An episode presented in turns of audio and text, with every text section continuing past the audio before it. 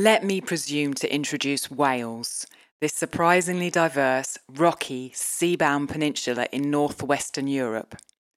Green mountains sweep down to craggy coastlines. Cow dotted fields and ancient moss covered Atlantic oakwoods cling to the slopes. Limestone, sandstone, and dark bellied granite vie to outcrop. Fast flowing streams tumble and trickle through the moss and the peat. Rivers race down the inclines, gathering tributaries and challenging salmon and sewin to keep jumping. Deep coastal rias open into rich, shallow waters. Regular rains water the ground, even as the tropical waters of the Gulf Stream keep the climate mild and temperate. That was a quote from the book Welsh Food Stories by my guest today, Carwyn Graves. Imagine the food of this land, Wales. Women using the produce that landscape created oats, leeks, cheese, cockles, lamb, and butter to create meal after meal of nourishing, sustainable food. This is the food of Wales, and in today's episode, I'm talking to its chronicler. We talk about food born from landscape, sustainability, women as the holders of ancestral heritage, fermentation, bread, and much, much more.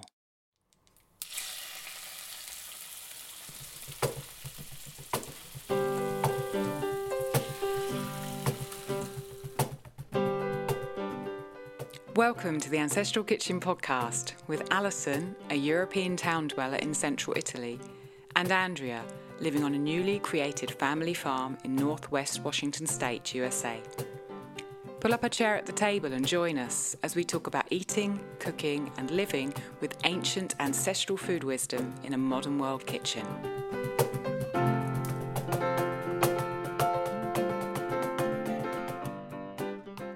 Welcome back. Today, I am very grateful and excited to be sitting with, or at least virtually sitting with, Carwyn Graves, the author of Welsh Food Stories. Hi, Carwyn, and thank you for coming on to the Ancestral Kitchen podcast. Hello, yeah, good afternoon. Really good to be here. So, the first question we ask all our guests is What is the last thing you ate? And I know because you're close to me geographically that you've just had lunch. So, what was that? Yeah, that's right. Um, we had um, what we usually have for lunch, which is um, salad from the garden. We, we're lucky here in uh, West Wales that we can grow salad year round. Um, so mm-hmm. Salad from the garden with um, some um, I'm glad to say today um, homemade sourdough um, bread, which um, uh, just simple and delicious. Are you the baker?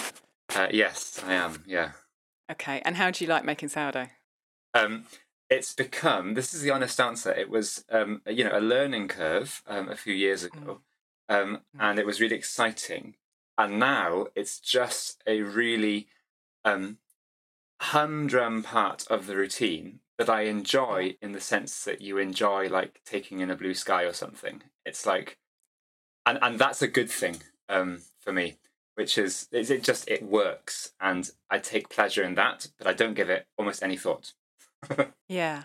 I think that's a good thing because you know bread making is a staple and always was, and so feeling like it's part of the landscape and yet pleasurable like looking at a blue sky. That those are both positive things in my book. Yeah yeah exactly. Yeah and, and i didn't expect to you know when i was you know reading up everything and, and trying out different recipes and oh you know find you know learning i never expected mm. to get to this sort of place. Um uh but i i take a certain pleasure in the fact that i realized a few months ago oh yeah this my this is my relationship with it now and that's fine That's good. Yeah.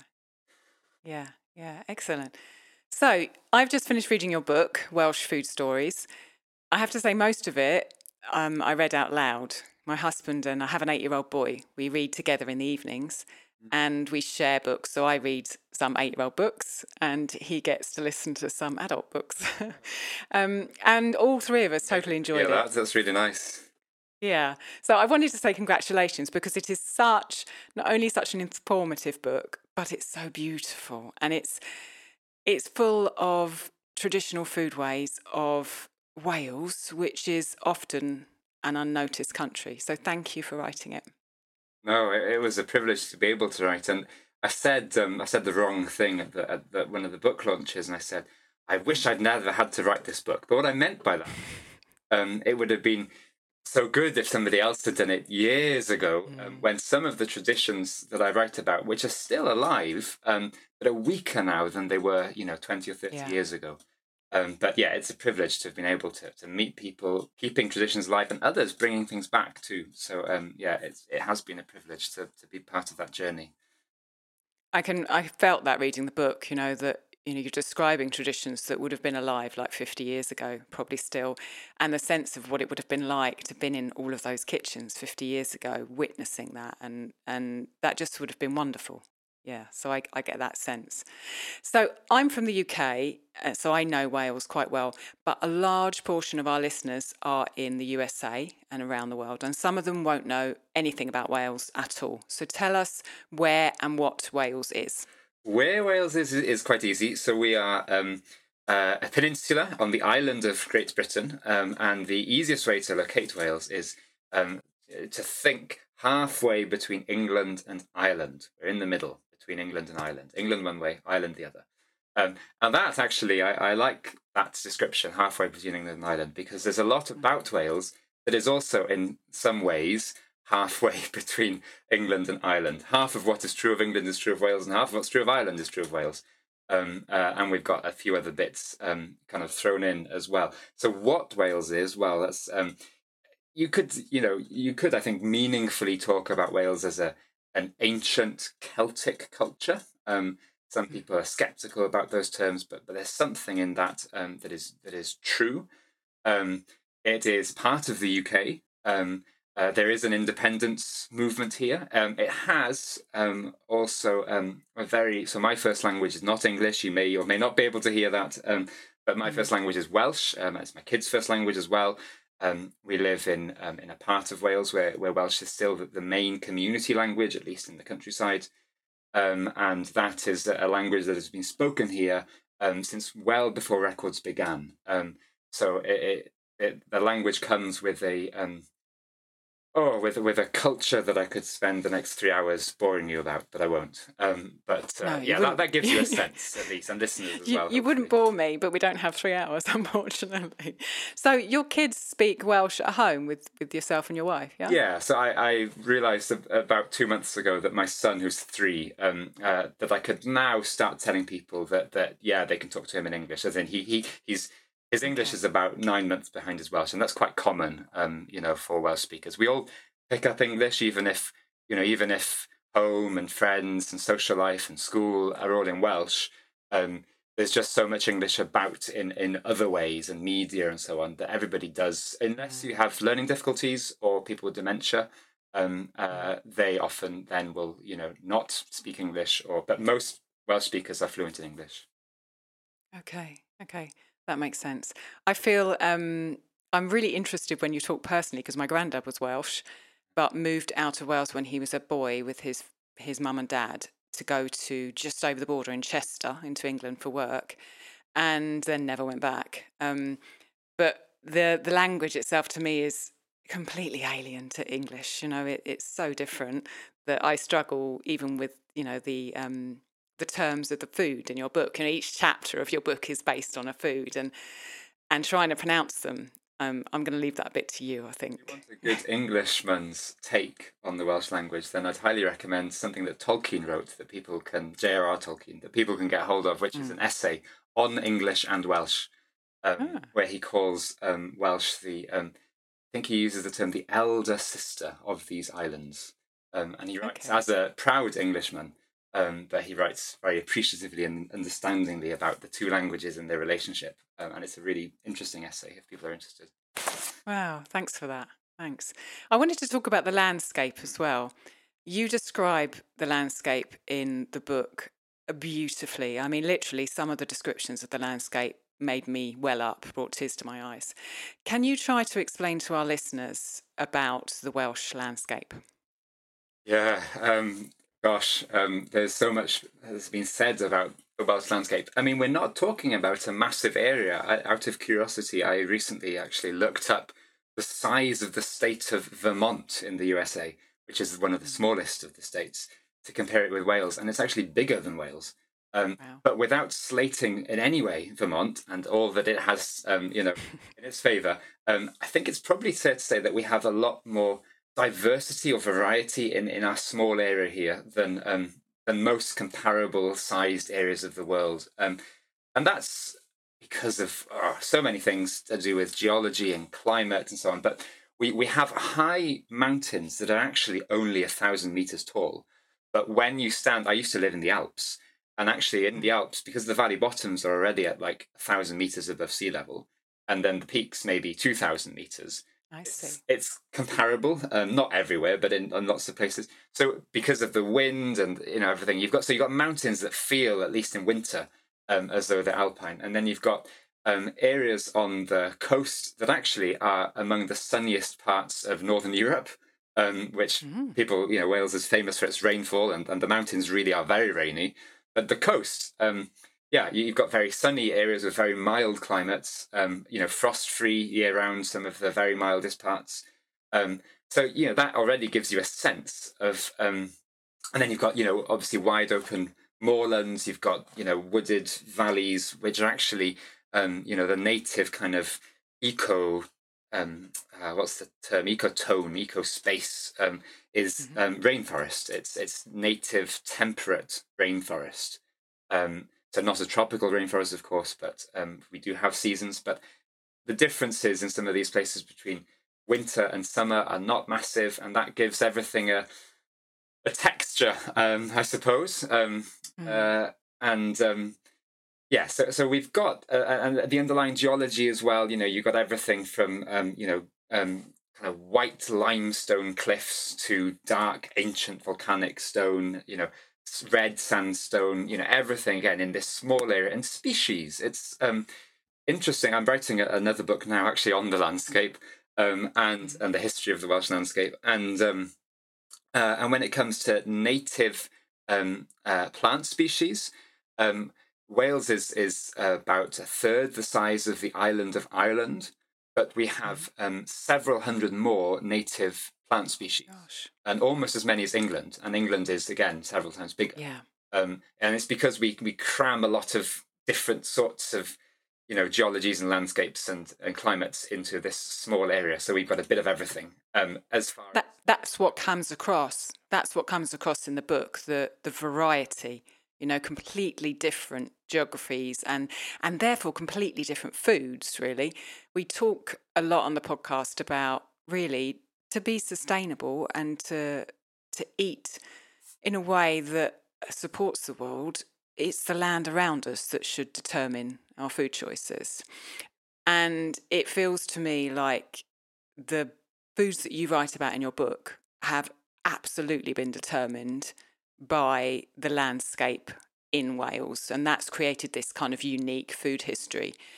Can you speak a little bit to that? Explain to our listeners how the geography and the climate and that variety has built the cuisine of Wales.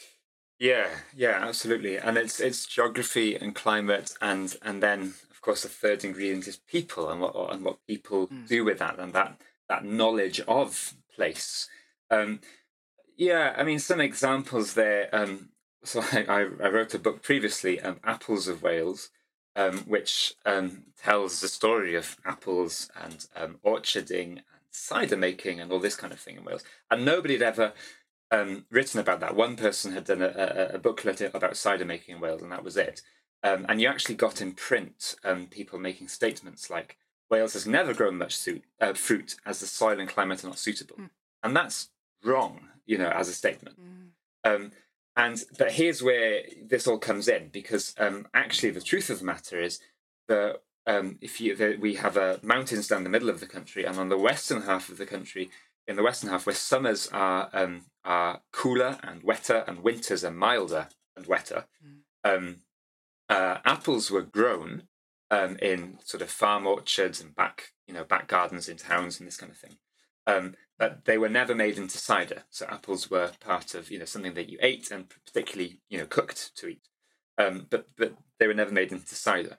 Whereas east of the watershed, um, where summers are just that bit warmer and drier, um, and it just allows you know a, a, a, good crop really um, of um, apples. Um, cider was so important, as in the conditions were just, you know, that much different that mm. Uh, cider became so important in the rural economy that from um, uh, about the 17th century onwards, we don't know exactly, but around then, so hundreds of years ago, um, uh, cider became the mainstay in kind of um, agricultural labour's um, wages. People were paid in cider. Um, wow. Uh, and and then around that, of course, grows a whole host of traditions. Uh, we have a thing called love spoons um, in Wales, which is something you give to you know your lover, and um, hmm. and and people carve that out of um, apple wood um, uh, because of the kind of symbolism of, of the apple tree and the sweet, um, you know, the sweet connotations and all this kind of thing and nursery rhymes and just a whole range of different things. So, but none of that kind of apple, well, none of that cider culture, to be specific, none of that cider culture attained um, west of the watershed. So that's a that's a watershed mm. climate thing. Another one would be grains. Um, so um, uh, people might know that you know traditionally, um, you know. Uh, there are a wide range of grains grown across Europe. So you're talking about rye and wheat and oats and barley and so on. Um, but um, uh, generally, as the last few hundred years have moved on, um, uh, the variety in any given area has um, decreased. So you had wide swathes of Eastern Europe, basically depending on rye um, and not much else. You had um, you know places like northern France growing wheat and, and, the other things falling to the wayside, the other grains. Same thing happened in England. So in England, um, some of the traditional varieties, the local land races of wheat, um, were really out of cultivation by the 1850s. Um, now, some of the Welsh traditional varieties of wheat were still being cultivated, and we have you know reliable um, reports um, uh, of this as late as the 1950s and 60s. Um, but they were grown in some areas, whereas other areas, only a few miles away, where you know you might be a hundred meters higher up, which wouldn't matter much mm. if you're in Italy, but in Wales it makes a massive difference to the climate and the soil and so on. Uh, they might not have ever grown wheat and only ever grown barley and rye. So this diversity meant actually that um, over small, you know, quite small distances, a big diversity of grains that actually in this case represents most of Europe because we had oats, barley, wheat, and rye um, to mm-hmm. not quite within living memory. Rye died out um, first in Wales, we had them all in different areas um, quite late on. Um, so yeah, that that shows it as well. I, you know, I could go down the list of foods. Um, you know, you could talk about the sea and seafood, um, and, and yeah. you know, a big range of those as well. and which ones, you know, we, we could talk about all of them and, and I think this is the thing is we are talking here about a peasant cuisine, and that both explains why you have this diversity because you didn't have, even though Wales was a key part of the British Empire, um, you didn't have really um, uh, many people in Wales um, taking much part. I don't want to over exaggerate this, but much part in, in, the global food economy until the 20th century.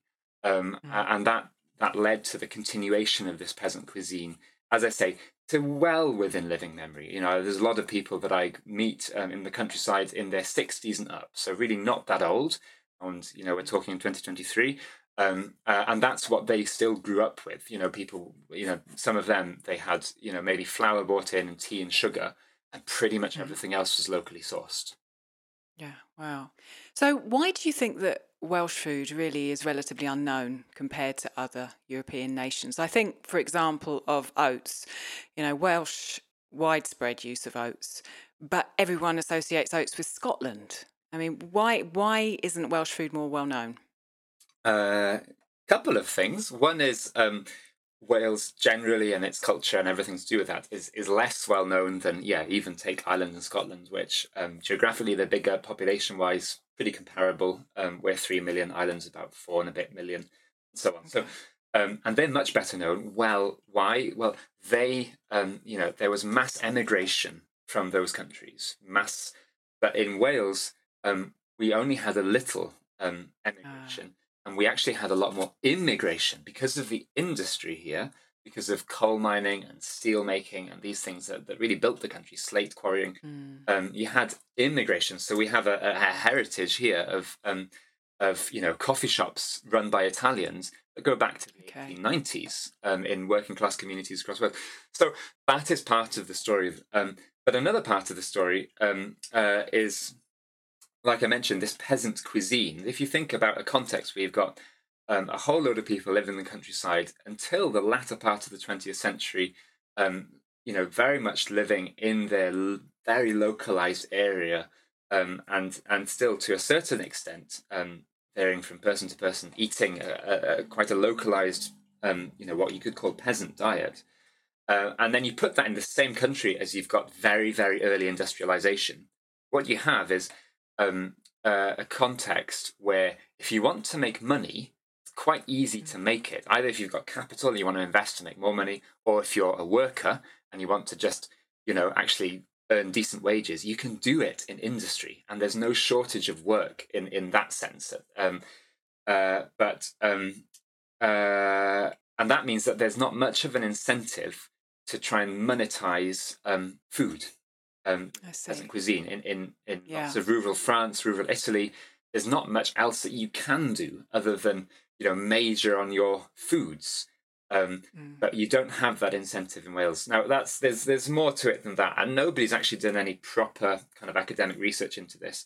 But from my reading over the last five plus years into this, um, I think that's a major part of the story. And what I will just add to that is it's not because the quality of the food isn't there. There is a, a stereotype about um, British food, sometimes about English mm. food in particular, but sometimes about British mm. food in general um, that it, it's not good, that it's boring, that it's bland, um, and so on. But that is um, quite a recent stereotype. And if you go back mm. uh, for the Victorian era and any time before then, that's not what you find actually. Um, and um, and actually, there's um, you know there's a lot of contemporary records. You you don't get any feeling from um, you know, contemporary descriptions, newspaper reports, travellers to Wales from the continent, and so on, that that um, that there's anything lacking in the food or that the that the people are undernourished or malnourished. You do get those reports in Scotland, and of course in Ireland you have the potato famine. Yeah, there really isn't any evidence for that in Wales. So it's not because um, of, of anything to do with the quality of the food. It's probably more to do with the fact that, that there's not much incentive to um, to do anything with it other than you know eat it. Yeah, that makes sense. I mean, the quotes that you put in the book from travellers who were travelling like, you know, 100, 200, 300 years ago in Wales are just wonderful. You know, they, the types of foods they ate and what they ate, there certainly was, was nothing lacking in, in the foods or the hospitality, for sure. So I'd agree with you there. Are you looking for a powerful source of nutrients to enhance your overall health and well-being? Look no further than beef organ capsules from One Earth Health, where the cattle graze on lush New Zealand pastures. The beef organs are sourced from 100% pasture raised cattle, ensuring that you receive the highest quality and most nutrient dense organ meat available. Beef organs are some of the most nutrient dense foods you can find, with high levels of vitamins A, K, and the B complex, Customers report more energy, improved skin health, and a strengthened immune system, thanks to the powerful nutrients found in these organs. For a limited time, One Earth Health is offering Ancestral Kitchen podcast listeners a 5% discount on all orders and free shipping. Each bottle has 200 capsules and comes in cheaper than other New Zealand based organ supplements. Take advantage of this amazing deal and experience the benefits of beef organs for yourself. Order now and enjoy the incredible health benefits of One Earth Health's beef organs made with care and quality in New Zealand. Visit oneearthhealth.com forward slash ancestral kitchen. The link is in the show notes. And let's talk about oats a little bit because oats weave their way through every part of the book. And I thought, in particular, our listeners would love to hear about how they were used as bread. And, you know, when I say bread, I don't necessarily mean the bread that you and I were talking about earlier on, you know, your sourdough that you're making. I'm I'm talking about flatbread, so oat cakes on a bake stone on the stove. Tell us a little bit about oats in Wales. Yeah. Yeah, I mean, if there was a single grain, you know, I mentioned the diversity, but within that, if there was a single grain that was, you know, the cornerstone, the staff of life, as some people would say, um, in Wales um, traditionally, um, then it would be um, oats. Um, and again, you know, I, I, don't want to overuse the past tense here. I met a um, uh, an old lady, far, you know, she just retired from farming. She's in her eighties. she was telling me just in the summer, last summer, she was telling me about her mm. brother um, in the hills near where I'm living, and she said, "Oh yeah, until COVID, until you know 2019." Um, he sowed um, oats. Yeah, they were something that he'd got from his father, and then you know, and I keep hearing these stories. So it's not that these things are completely dead or gone. Um, it's that they're mm. kind of they've gone under the radar a bit. Um, so oats, um, when we had the the fullness of um, oats culture, um, absolutely, um, oats were were, were grown um, everywhere. They particularly they do do well um, or, or, better than any other grain um, in quite poor growing conditions um, where it's mm. windy and where it's wet and where it doesn't get that warm in summer. That's why, of course, um, they were very widely grown as well in Scotland.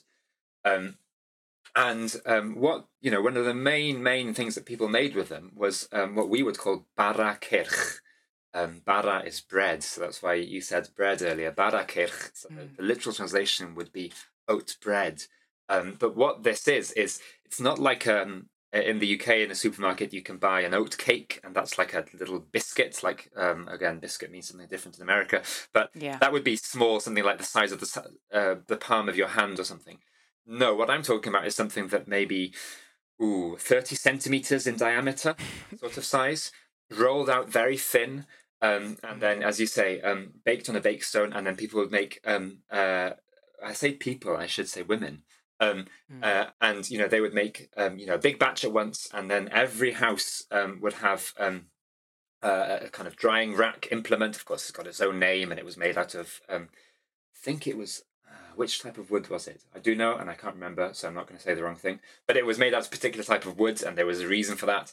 Um, uh, and um, and that they were stored, and that was you know that was um, your supply for the week, and then and then that was even further processed. Um, so when they got really stale, um, so firstly, I should say, people would then eat on them. So you can kind of imagine a sort of open sandwich type thing on this mm. thirty centimeter diameter little plate of you know oats cake, um, and um, and the range of things i mean it could be quite simple things like you know spread butter over it um, uh, uh, cheese or uh, but but also um, you know uh, things you know one of my favorites is something called cocos a now this is a welsh dish that has um, that has died out um, uh, completely sadly but it was um, made until the early 20th century and um, well, probably mid 20th century, and it, it's um, cockles um, that are fried with um, onions and a bit of salt and pepper and eggs. Mm.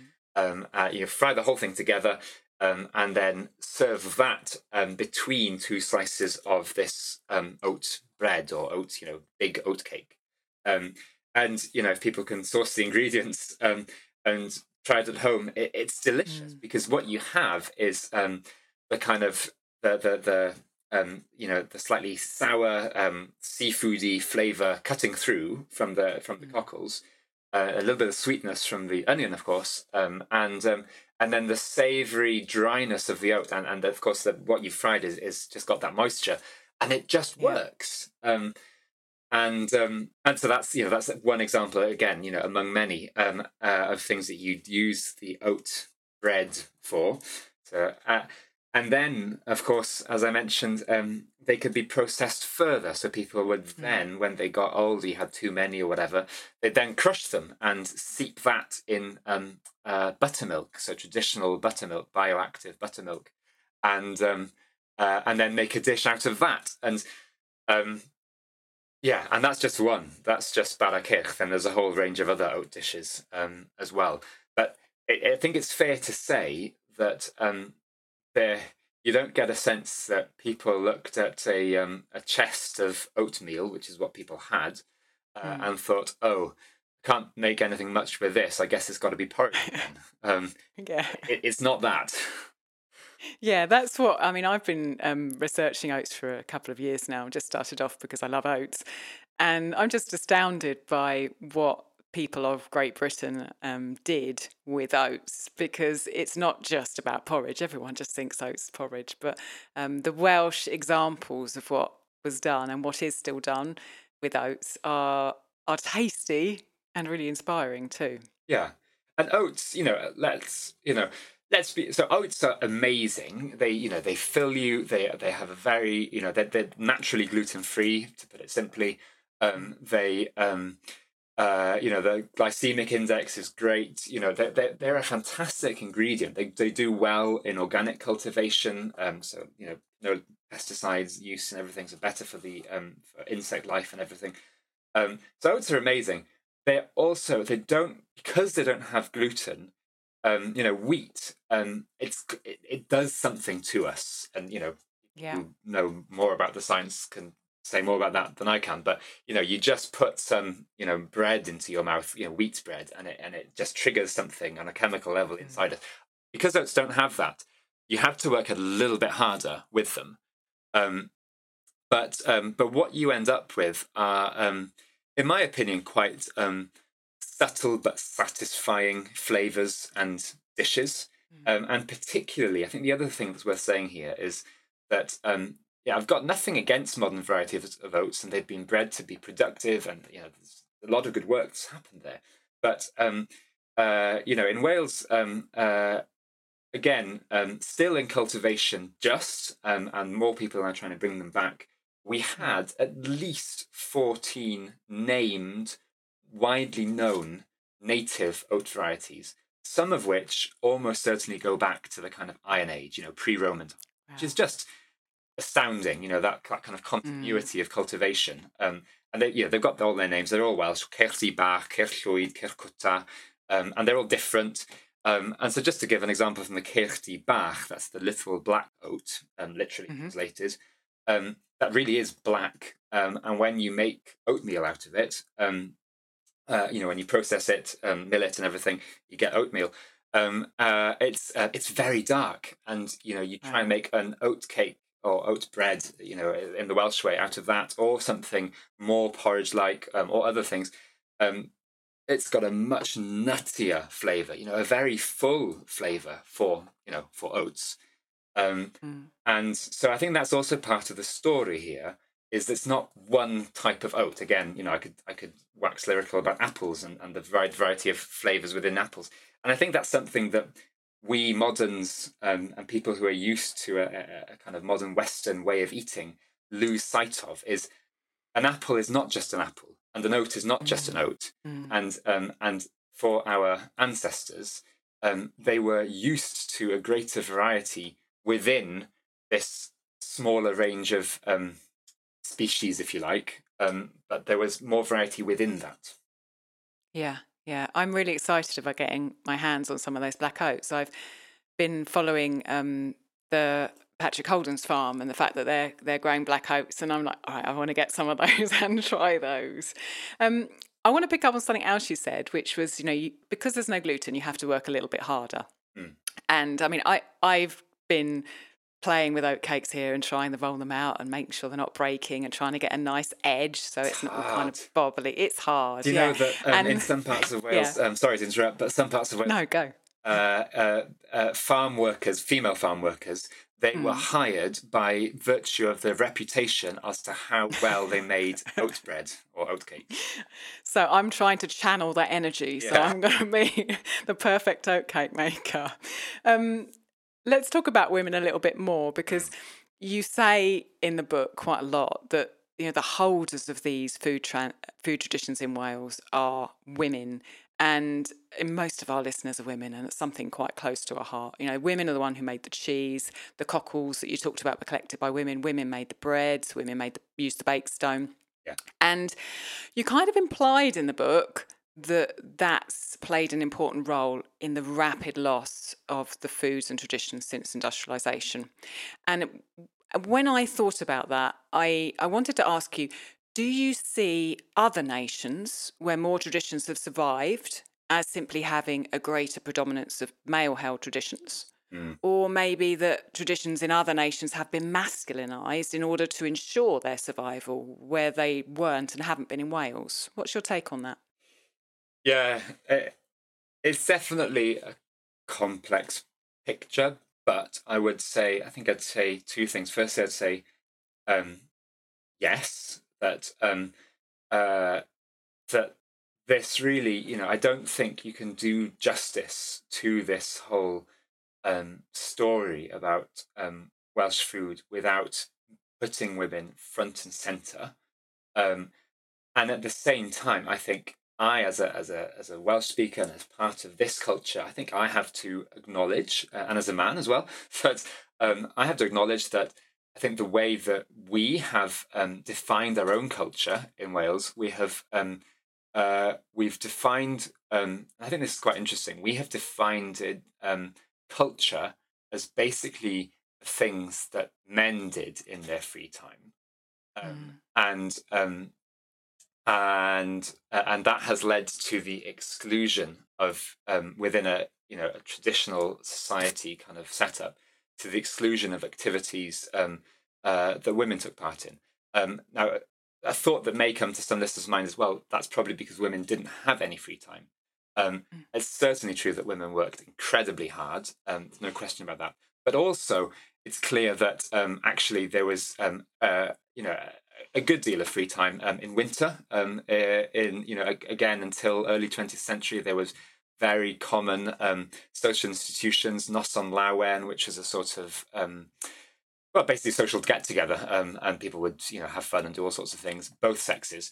But there, you'd have the men kind of going off to do poetry, um, and that mm. you know, poetry is a very high place in Welsh society, and that's very true now. It's not dying in any sense whatsoever, um, uh, but it's been a male thing, and that's only now changing.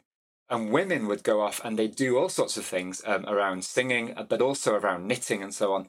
But we haven't, in our Welsh culture, we haven't given knitting and all the all the you know all the beautiful things that rose out of that quilts and, and all sorts of things um, any place either. We haven't given them any status.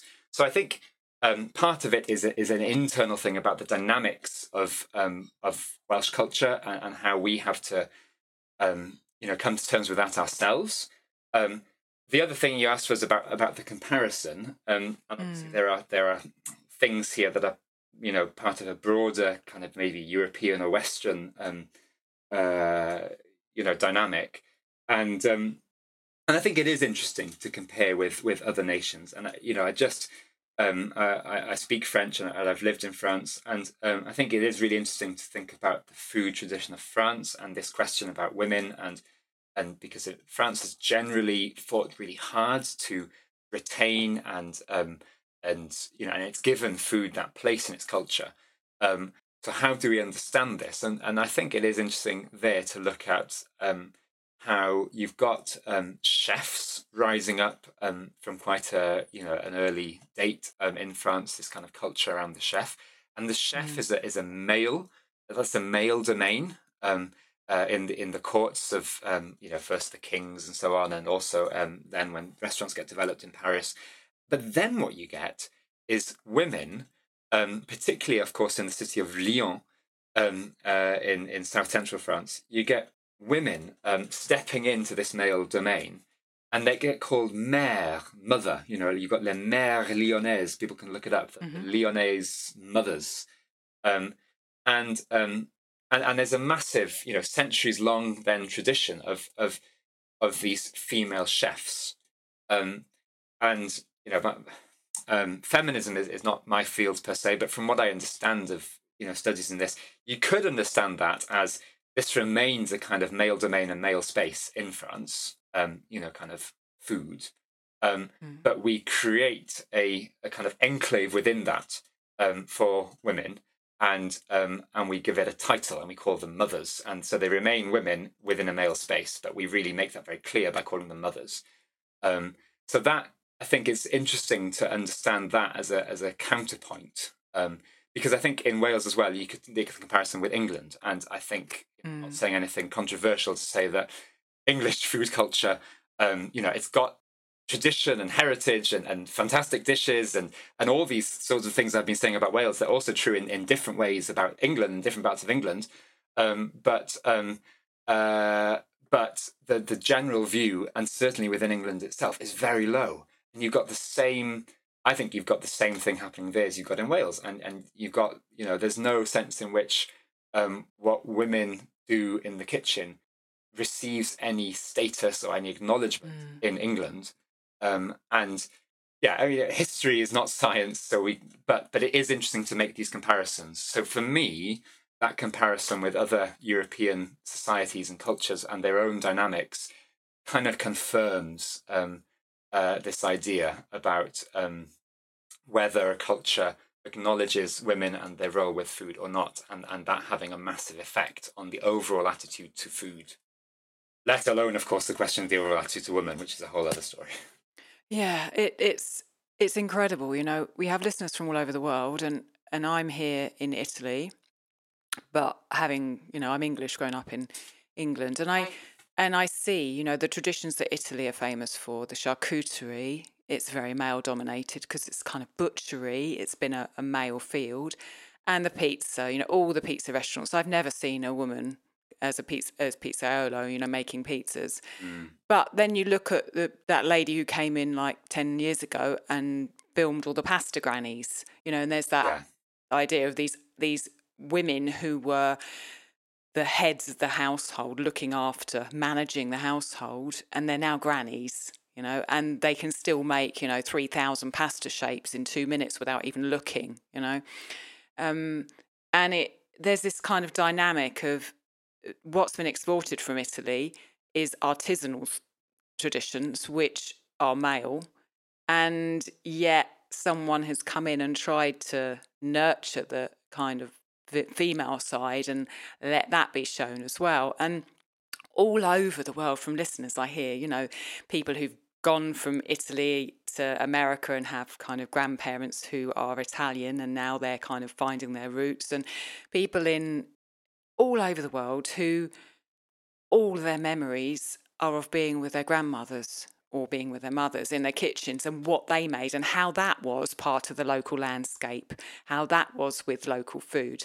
And it it feels, you know, I I saw that echoed in your book as I was reading. I could see that these these traditions and the connection with the local um, geography and the local land that provided the input to the kitchen through the food was very much held by women and it I feel a loss of that kind of culture and that um, valuing of just wonderful health for a family and management and sustainability. It's it's such an important thing, um, and everywhere it seems is you know is losing it.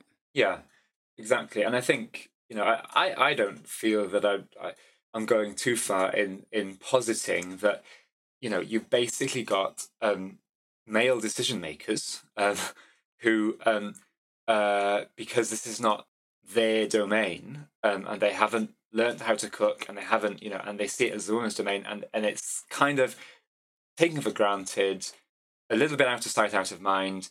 Um, it doesn't doesn't feature. It doesn't need protecting or um, hmm. promoting or and and, and so by you know a thousand small decisions and comments and you know blah blah blah it just slips away um mm. whereas it, you know maybe hypothetically um if it, things were different and you maybe had a mixed group of decision makers or you know um i don't want to, to have a world just ruled by women so let's say a, a you know a properly mixed uh, you know you want yeah. both um, and when yeah. the voices are equal then yeah. um, it would feature, you know, it might, you know, over the last hundred years in different societies around the world, certainly here, uh, I, I, it doesn't feel crazy to me to imagine that the conversations would have been different mm. and that food would have featured in a different way and that, that would have an effect on, on policy and on culture more widely. Yeah, yeah. Thank you for that. Do you love oats? Want to try your hand at a traditional Scottish oat fermentation? Sowans is just that. It was made in Scotland for centuries and will give you both a creamy, easy to digest porridge and a tangy probiotic drink. My video course, Sowans the Scottish Oat Ferment, over at the Fermentation School, will guide you through everything you need to know to create these two ancestral foods in your own kitchen, no matter what equipment you have. Head to ancestralkitchen.com forward slash Sowans, ancestralkitchen.com forward slash Sowans, S O W A N S, or click the link in the show notes to get a 10% discount automatically applied.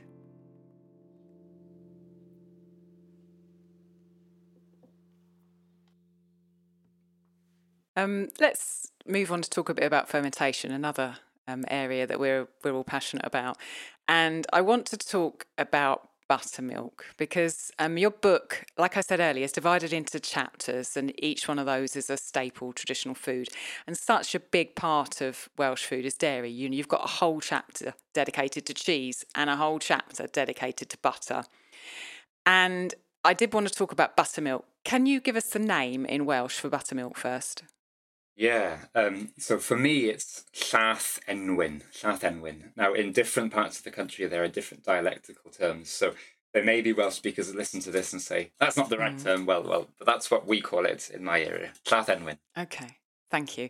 And buttermilk, as you describe it in the book, is completely different to buttermilk as we might buy it in um, a supermarket nowadays. So can you explain about proper buttermilk?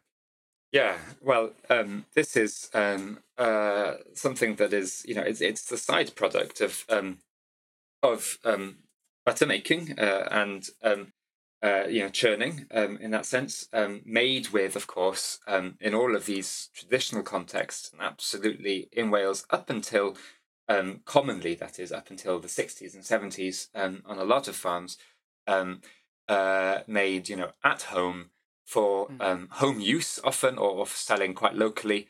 Um, and the buttermilk is, is, is the side product, um, uh, but it's made with raw milk. Um, and that mm-hmm. means that it's um, you know it, it's bioactive. It's full of um, uh, bacteria, and uh, and then yeah, used you know really had it had a really iconic central place in in people's ways of eating.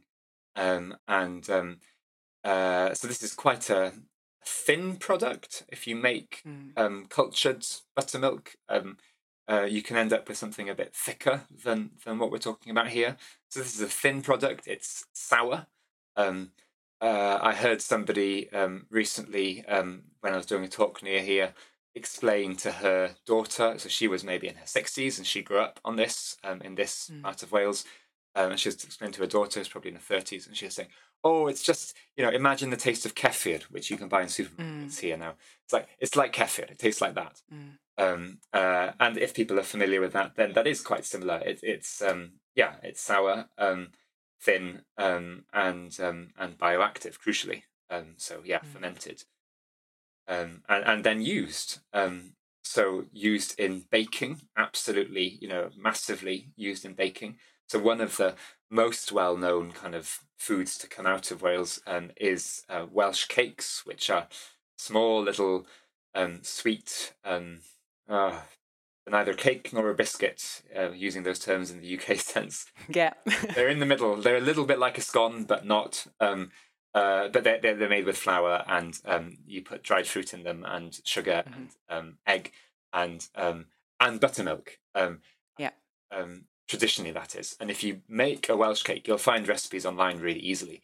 If you find the recipes that have buttermilk, um, and if you can't don't have buttermilk, then you could put um, uh, kefir in, and, and you yeah. basically get the same thing. Um, try making them um, without that, and then making them with, and compare the difference. And it's just enormous. Um, and that, that that kind of t- it gives baked goods a kind of tangy flavor, mm. just um, fantastic and um, and yeah, it was liberally used um, in baked goods um, of all sorts, including I mentioned scones. Um, scones were uh, became um, popular in Wales. They're a good um, southwest English um, thing. They became popular here. Breads as well. Um, mm-hmm. uh, uh, pancakes. Um, buttermilk was basically anything baked. People put buttermilk in. And it sounded like from your book that they would drink it all the time too. Yes, yes. So it was used as a drink all the time. There's, of course, uh, there was a lot of traditional kind of sayings and knowledge around it being health giving. Um, yeah. And I, I find that fascinating. And, and I, I go and I, I do talks, as I alluded to earlier. Um, uh, I often talk to, um, you know, uh, uh, groups of older folk. Um, and um, and I and they know some of these sayings, and they know some of the kind of what they were, grew up with. You know, this knowledge about buttermilk that it was good for you and it was good for your stomach and these sorts of things. Mm. It's encoded in sayings in Welsh, and um, and they know that. And then I say to them, yeah, but do you know what? Um, do you know what kind of the science around gut health has shown in the last mm. ten years? You know, our ancestors were right, and mm. and that is a little bit, I think, fair to say, it's a little bit mind blowing to them because they've yeah. grown up with this idea that, um, yeah, that kind of industrial supermarket food is um, is good and is um, you know is what we should be eating, and that the stuff that people grew up with was backwards and old fashioned. Um, and this is the older generation in Wales, um, and um, and so for them to be told that that traditional knowledge about the health giving benefits of like raw milk, buttermilk, traditional mm. buttermilk, um, it, it it's really interesting to to see that kind of you know mind encounter happen. yeah, yeah. I just think about things. The whole generations whose biome must have been just changed, literally, you know, because of the um, fermented buttermilk they were drinking every day. And the loss of that now, the last however many 50, 60, 70 years, the biome of people in Wales must be changing because they're not drinking raw buttermilk anymore. yeah, yeah, yeah. And um, yeah, so drinking raw buttermilk, and, and also you know, another one that was ubiquitous was um, a very simple sort of summer dish of, um, you know, talking about seasonality here um, mm. uh, with all of these foods. And so, an early summer, um, new potatoes or early potatoes, you know, the first crop in Wales, we can um, we can well in rural, uh, sorry, in coastal parts, milder parts, you can plant potatoes mm. in early March. And they can be ready um, by the very beginning of June. And there's always a race between the milder parts of Wales with Cornwall and the, you know that kind of thing. Who gets whose early potatoes are ready first, kind of thing and anyway, so then an early summer dish, um, uh, you know, potatoes fresh from the ground. They taste absolutely delicious, mm. and um, and then just um, you know boiled up and then um, served with um, uh, served with buttermilk and um, sometimes a bit of parsley or that sort of thing and a bit of salt. Mm. And it's um, really simple and really delicious, and it, it uses again the, the, the products of you know of this country. And again, uh, just another thing, if I may, um, mm. you know, mm. now milk in um, you know industrial agriculture in Wales, mm. just like anywhere else. I mean, it's not quite as bad here because um, cattle that you know that that um, produce a lot of milk still, you know, a lot of milk and butter is made here. Um, they are out most of the year and they are grazing. You know, they're not kept in massive yeah. feedlots and stuff in Wales. So we're we're lucky in that sense, and that's good. But what they're grazing is generally improved grass mixes. But what they would have been grazing 50 years ago, and you know all through history until then, was a mixed herbal lea with right. a, a, massive mix of native grasses and also they'd have been browsing um, you know shrubs of you know hawthorn yeah. and, and uh, you know different things and um, and you know of course clovers came in and so and that itself um, uh, there is some evidence um, that the actual balance of omega 6 to omega 3 fatty acids mm. in milk um, uh, can um, entirely switch over. Um, so it's it's about two thirds to one third in right. conventional milk. But if you have milk from um, these um, you know mixed traditional pastures, low input pastures without fertilizers and things, um, then um, then uh, it's one rather than two thirds to one third, it's one third to two thirds. So it gives it the same omega three to six ratio yeah. as seafoods, which is just astounding. I mean, that changes yeah. the nutritional profile of milk. Gosh. And that is, of course, what people here, um, everybody took entirely for granted. Yeah. Yeah, and and we're we're just we're not eating the same foods that we were eating fifty years ago. We're not. We still call yeah. it milk, but but you know, chemically and nutritionally, it's not the same product. Yeah, yeah. Okay, I want to talk about one more fermentation, which is an oat fermentation going to include oats and fermenting together, which is um, uh, which is an area I'm very passionate about. And I've been making the Welsh um, oat fermentation. I'm going to try and pronounce it, and you can correct me. Chymru. Yeah. Is that right? Yeah. So... Chymru. Yeah. Um, absolutely, yeah, it's, fantastic. It's spelled L L Y M R U, but it's pronounced Chumri. And oh, thank you, thank you. I'm going to practice that after we finished. Um, I started making um, originally Sowans, which is a similar mm. oat ferment from Scotland, and then I stumbled across this um, thanks to the book Welsh Fare. And I can't get hold of um, raw buttermilk here, so I used whey, which is raw, and I made myself. And I, I really love it. I love putting it in the fridge, seeing it go all like jelly, and slicing it up and eating it in various different ways. Um, and the recipes that are mentioned in your book and in that other book that I talked about, Welsh Fare, which is by um, a lady called Minwel Tibbott, yeah. they use um, buttermilk in a lot of griddle breads, like you were saying, like in the Welsh cakes, in various other breads. And I wonder, was that ever left to soak and produce a ferment like the oat ferment I've just mentioned to kind of make a sourdough bread, or was it always cooked up straight away and not left to ferment? Yeah. So um, Llymri is um, yeah, it, it's fantastic and it, and it does create um, this yeah thing like you say that's a bit like jelly and there are yeah.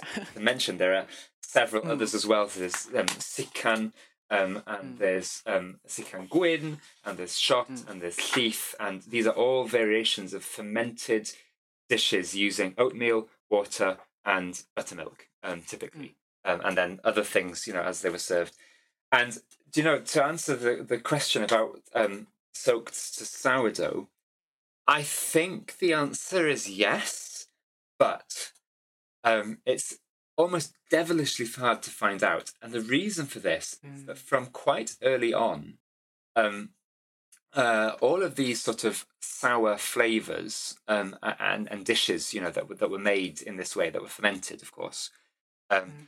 uh, just like you know, actual sourdough starters itself uh, themselves, and um, bread made with sourdough starters, um, uh, they um, attained um, quite a low status socially.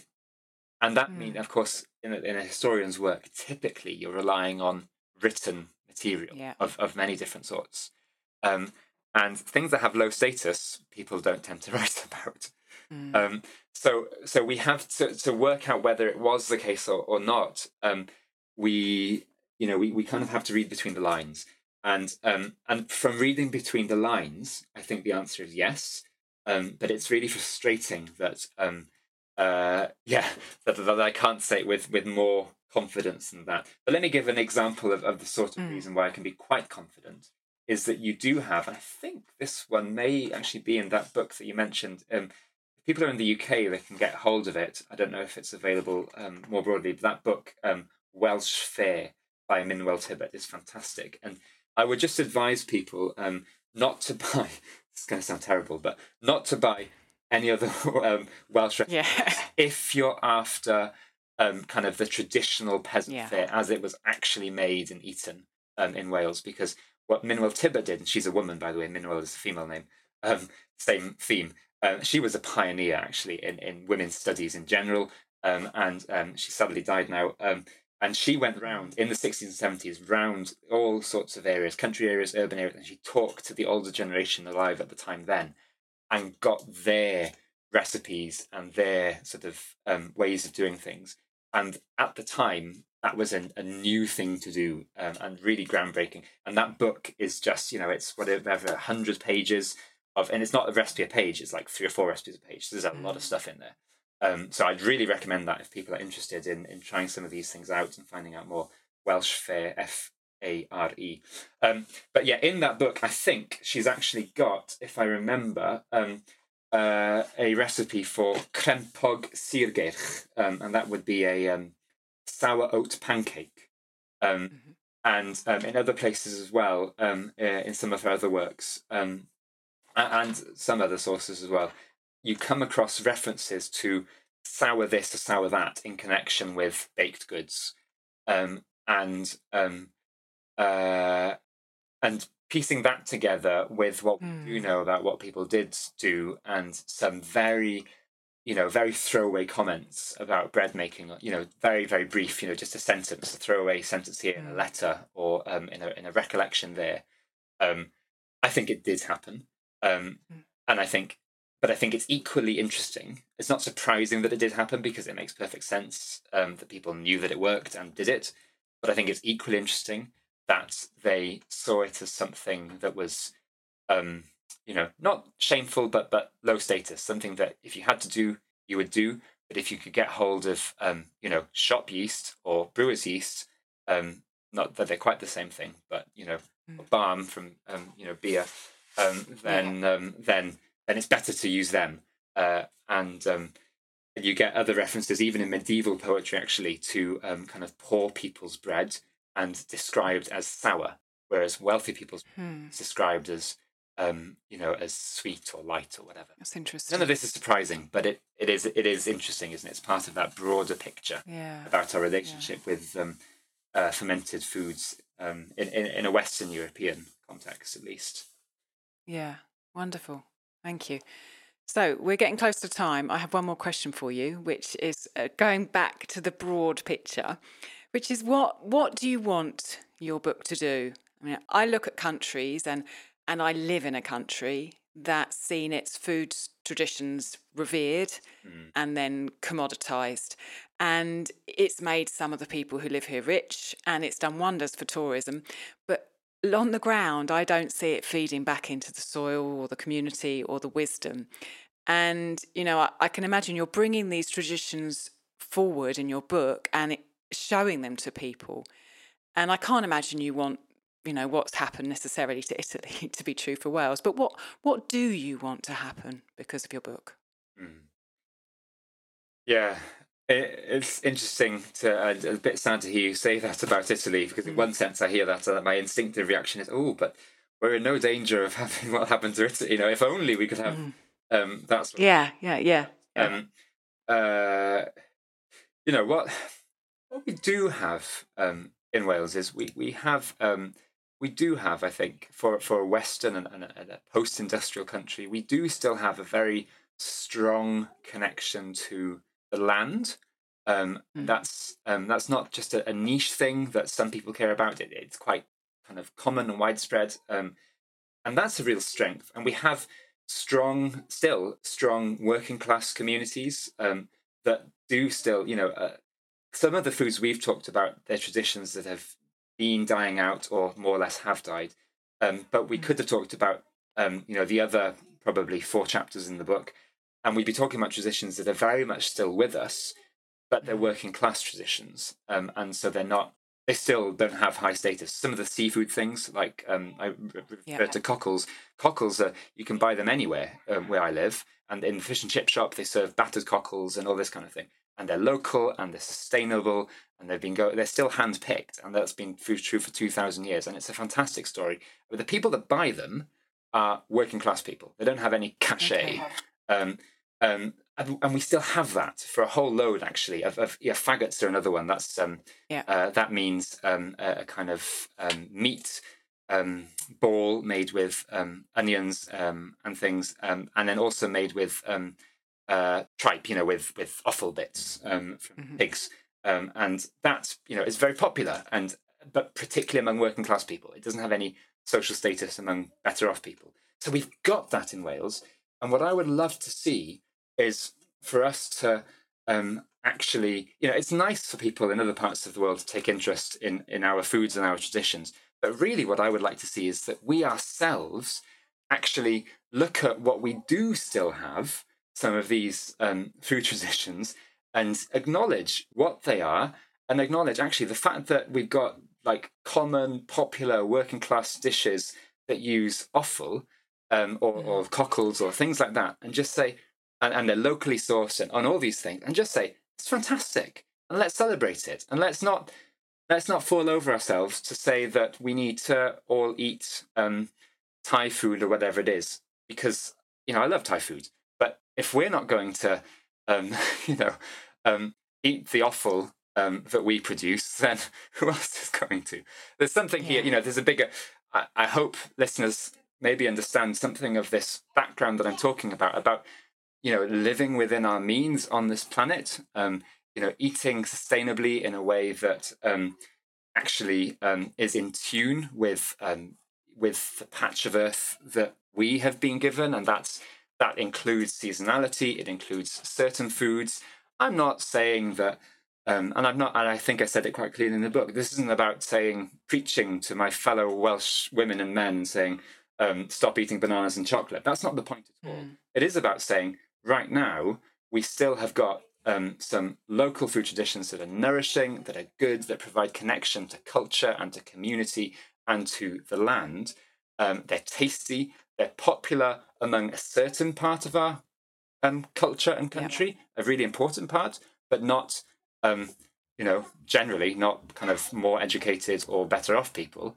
And, um, and and maybe we should change that. Maybe there's something here that that we've kind of you know turned our noses up a little bit at over the last you know maybe 30 years. Um, and and maybe we shouldn't. Maybe it's actually part of the answer to how we live sustainably um, over the coming decades um, lies with us and in our past. Um, and um, yeah I, am hoping that the book contributes just a little bit to re-enchanting people uh, with with the potential um, of our own food. You know if we could eat 90% food that was seasonable, um, seasonal here, produced from here, and the other 10% was the bananas and the chocolate and the coffee and that we mm. can't possibly produce here, then our, you know, then then a whole load of things would be better. Um, yeah. You know, without detailing all the things that, that that could be better. Well, actually, it might well. You know, rural employment, um, community cohesion, people's health, carbon emissions. You know, there's a win-win-win-win. Mm. Uh, but there's a whole load of work to do because that's not where we are right now um, in Wales. Um, certainly, it's not where the UK is, and it's not no. where most Western countries are either. Um, but the reason, of course, that we have cheap food that we can import um, is because it's cheap for us because somebody else is paying. Um, and um, to a great extent, that's citizens of the global south, and it's also the planet. Yeah, yeah, absolutely. I mean, just messages so close to my heart that you're um, bringing out so eloquently. And I think, you know, when you read the book, that's why I particularly wanted to talk to you because it's so clear through your writing, you know, how passionate you are about that idea of, you know, living within our means and that we we have the wisdom available to us to to still do that. Um, so thank you very much. I I can't wait to come and visit Wales. I might get back to the UK this year. I'm not sure yet. I don't get back very much. But... Sure, you know this already, uh, but I'll give listeners a tip as well. Do do come and visit. You'll be very welcome. Um, but uh, don't come um, between November and February. It really is very wet then. Um, do come spring. Spring is the best time of year here, um, and oh. and you'll get to actually see the country at its best and the bluebell woods and, and all these different oh. things that are just fantastic. Beautiful, beautiful, and and certainly read your book and Welsh food stories because it will not only inform you about Wales and give you so many ideas to try in the kitchen, but um, really get you enthused about um, local food and ancestral food. It's just really wonderful. Thank you ever so much for all the work you did and bringing that book to life, Carwyn. Good. Oh, well, thank you. Thank you. If people want to go and find out more about you, where should they go? Uh, yeah, um, so the book is available um, online. I know it is available in the US through Barnes and Noble and I think Amazon as well, and um, it's available online from a range of places. Um, and then I have a, a website I haven't updated for a while, but I'm going to be updating more regularly again. That's that's my name, Carwyn Graves, um, C A R W Y N, carwyngraves.com. Um, and um, yeah, as I say, there will be there is already uh, quite a big archive there of articles and things, quite in depth in both English and Welsh. Um, and uh, I will be putting more things um, up there um, over the coming months. Um, so yeah, people are, and I have an email, a newsletter. It's only like three or four year, um, just signpost people to stuff I've written or stuff I've done. Um, so if that's of interest as well, it's all about Welsh food and uh, increasingly the landscape as well. So I'm going to do more okay. connecting food with landscape because um, uh, this other book I'm finishing now is is is about that. Um, uh, there's a bit of that, as you said, in Welsh Food Stories. Um, but I'm, mm. yeah, I've done a, a, bit more of the last um, year or two since Welsh Food Stories was written. Wonderful. I look forward to reading it. Thank you ever so much for your time, Carwyn. Thank you. Thank you. Bye.